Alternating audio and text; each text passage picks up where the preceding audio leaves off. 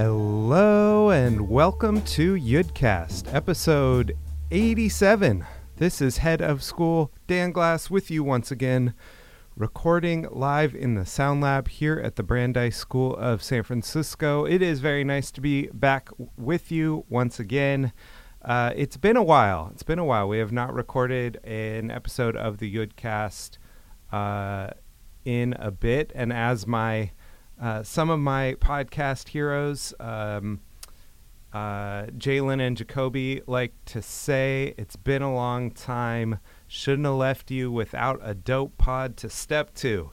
So uh, we have been missing from these airwaves. It is good to be back on them. Uh, it's a beautiful, wintry Thursday morning here in San Francisco. Uh, and we're going to start out today with a poem as we start uh, every day with a poem. And I was thinking about looking for, you know, a kind of a Mary Oliver deep cut, um, something uh, more from the B sides of one of her books. But um, I, I thought instead to share the poem that I uh, of hers that has um, been most resonant in my life, and it's actually been most resonant in my life by virtue of its uh, impact um, on the life of my mother-in-law. So I'm going to read the poem uh, here. It's called Wild Geese. Um, and then I'll tell you a little story about it. It goes like this You do not have to be good. You do not have to walk on your knees for a hundred miles through the desert repenting. You only have to let the soft animal of your body love what it loves. Tell me about despair, yours, and I will tell you mine. Meanwhile, the world goes on. Meanwhile, the sun and the clear pebbles of the rain are moving across the landscapes, over the prairies and the deep trees, the mountains and rivers. Meanwhile, the wild geese, high in the clean blue air, are heading home again. Whoever you are, no matter how lonely, the world offers itself to your imagination, calls to you like the wild geese, harsh and exciting over and over announcing your place in the family of things.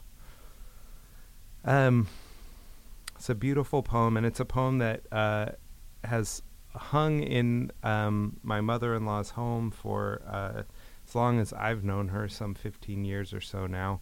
Um, and she tells the story of um, uh, meeting the uh, my my wife's stepfather. Um, this was after she and my wife's father divorced, and they were early in um, in their dating lives together. And uh, my mother-in-law, I think, uh, struggled with the idea of making time to date. Struggled with the idea of making time for herself, as I think a lot of parents do. Um, you know that that everything we do, no matter how much it might nourish our souls, that takes us away uh, for an evening, for uh, a weekend afternoon, is also something that takes us away from our children.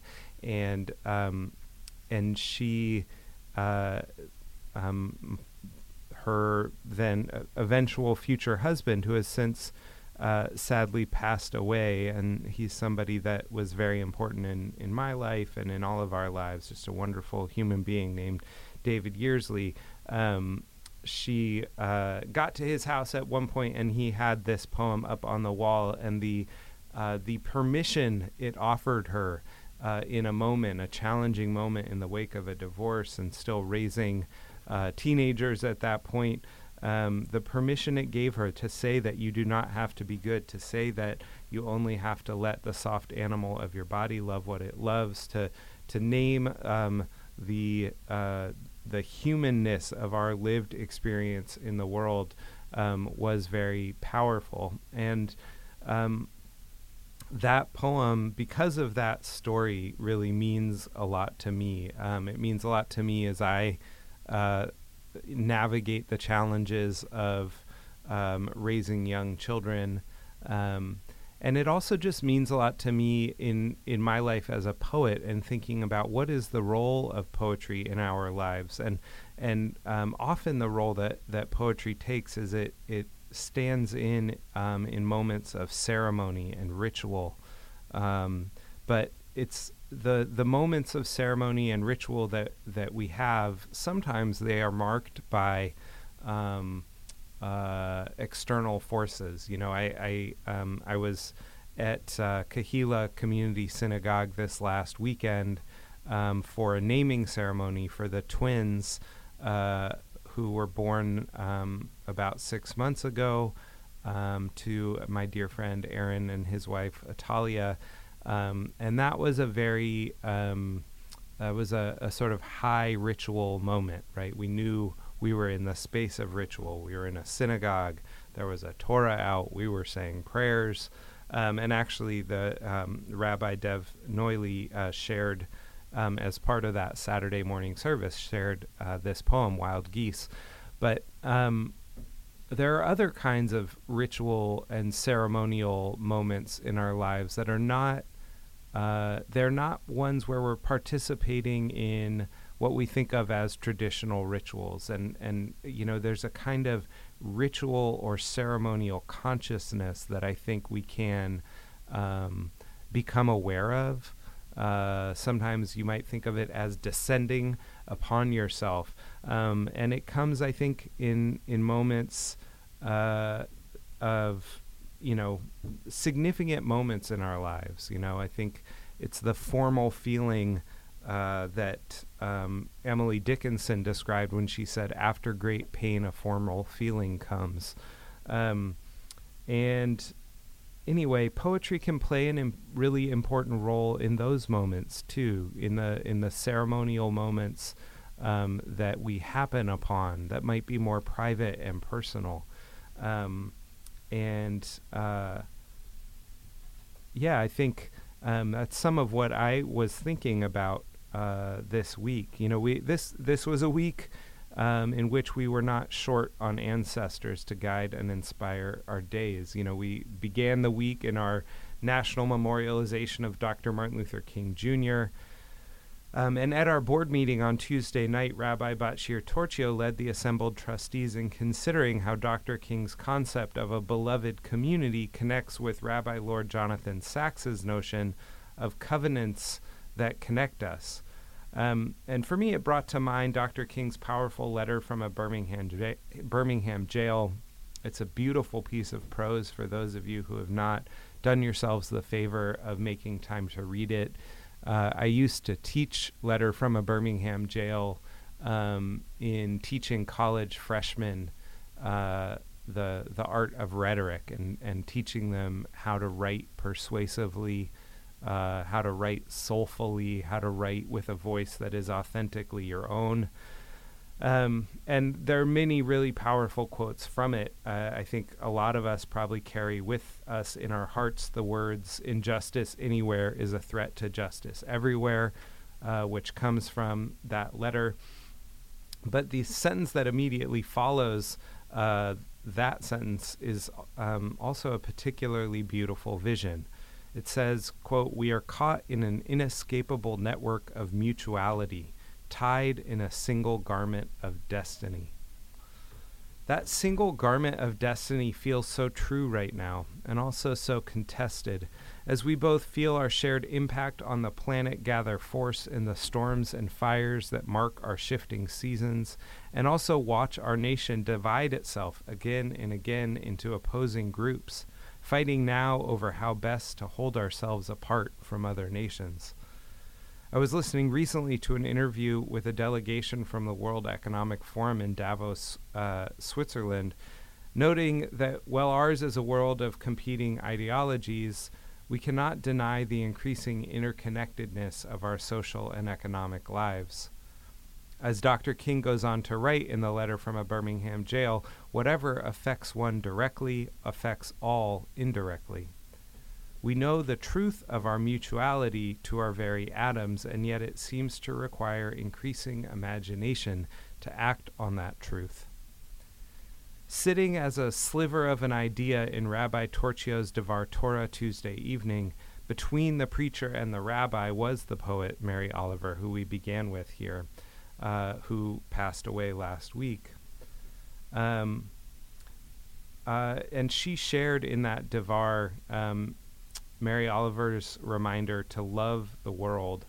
Um, uh, just a really brief line um, love yourself first, then turn away, then love the world. Um, but uh, this week there were many um, appreciations for the life and work of Mary Oliver that um, were sent around, as is often the case when we lose a, a, a towering figure in the world of letters. Um, and uh, the one that really caught my eye and mind um, was from Maria Popova's excellent Brain Pickings, which I've talked about before here on the Yudcast. Uh, it's an impressive feat of uh, curating um, a, a, life of art and letters um, and sharing it on a weekly basis in a newsletter form. There's also a, a website version. Um, but anyway, uh, of the work of imagination in the world, um, Mary Oliver writes uh, It is a silver morning like any other. I am at my desk. Then the phone rings or someone raps at the door. I am deep in the machinery of my wits. Reluctantly, I rise. I answer the phone or I open the door, and the thought which I had in hand or almost in hand is gone. Creative work needs solitude. It needs concentration without interruptions. It needs the whole sky to fly in and no eye watching until it comes to that certainty which it aspires to but does, but does not necessarily have at once. Privacy, then, a place apart, to pace, to chew pencils, to scribble and erase and scribble again. That place apart is what we strive toward in our ways, and what we strive to create on a daily basis at Brandeis. The solitude required to do the heavy work of conceptualizing our core interconnectedness. I see children engaged in these practices walking the halls every day, sitting with a paper in their lap and a pencil in hand, staring into the air, or in morning mindfulness practices, breathing in quiet unison or sharing prayerful spaces, digging into millennia of shared rituals each week. These moments we do our best to let the whole sky fly in for our students, so that they can imagine and imagine again how to repair the garment of our shared destiny. And with that, I wish you all weekends full of such silver mornings, my friends. Um, you know, I we began with Mary Oliver this week in in um, in honor of her passing, but I do want to say that we're going to be sharing a lot of poetry by uh, women of color um, on the Yudcast this year. That is one of my intentions that I've set for myself this year to really focus my poetry reading uh, on the work of um, writers, women of color. Um, and I've been reading uh, a wonderful book by Barbara Jane Reyes that I'll be sharing uh, some of. Uh, next week, I imagine. So, um, Shabbat Shalom to any of you listening on Shabbat. May you um, enjoy uh, a peaceful weekend, and uh, we'll look forward to being back with you next week.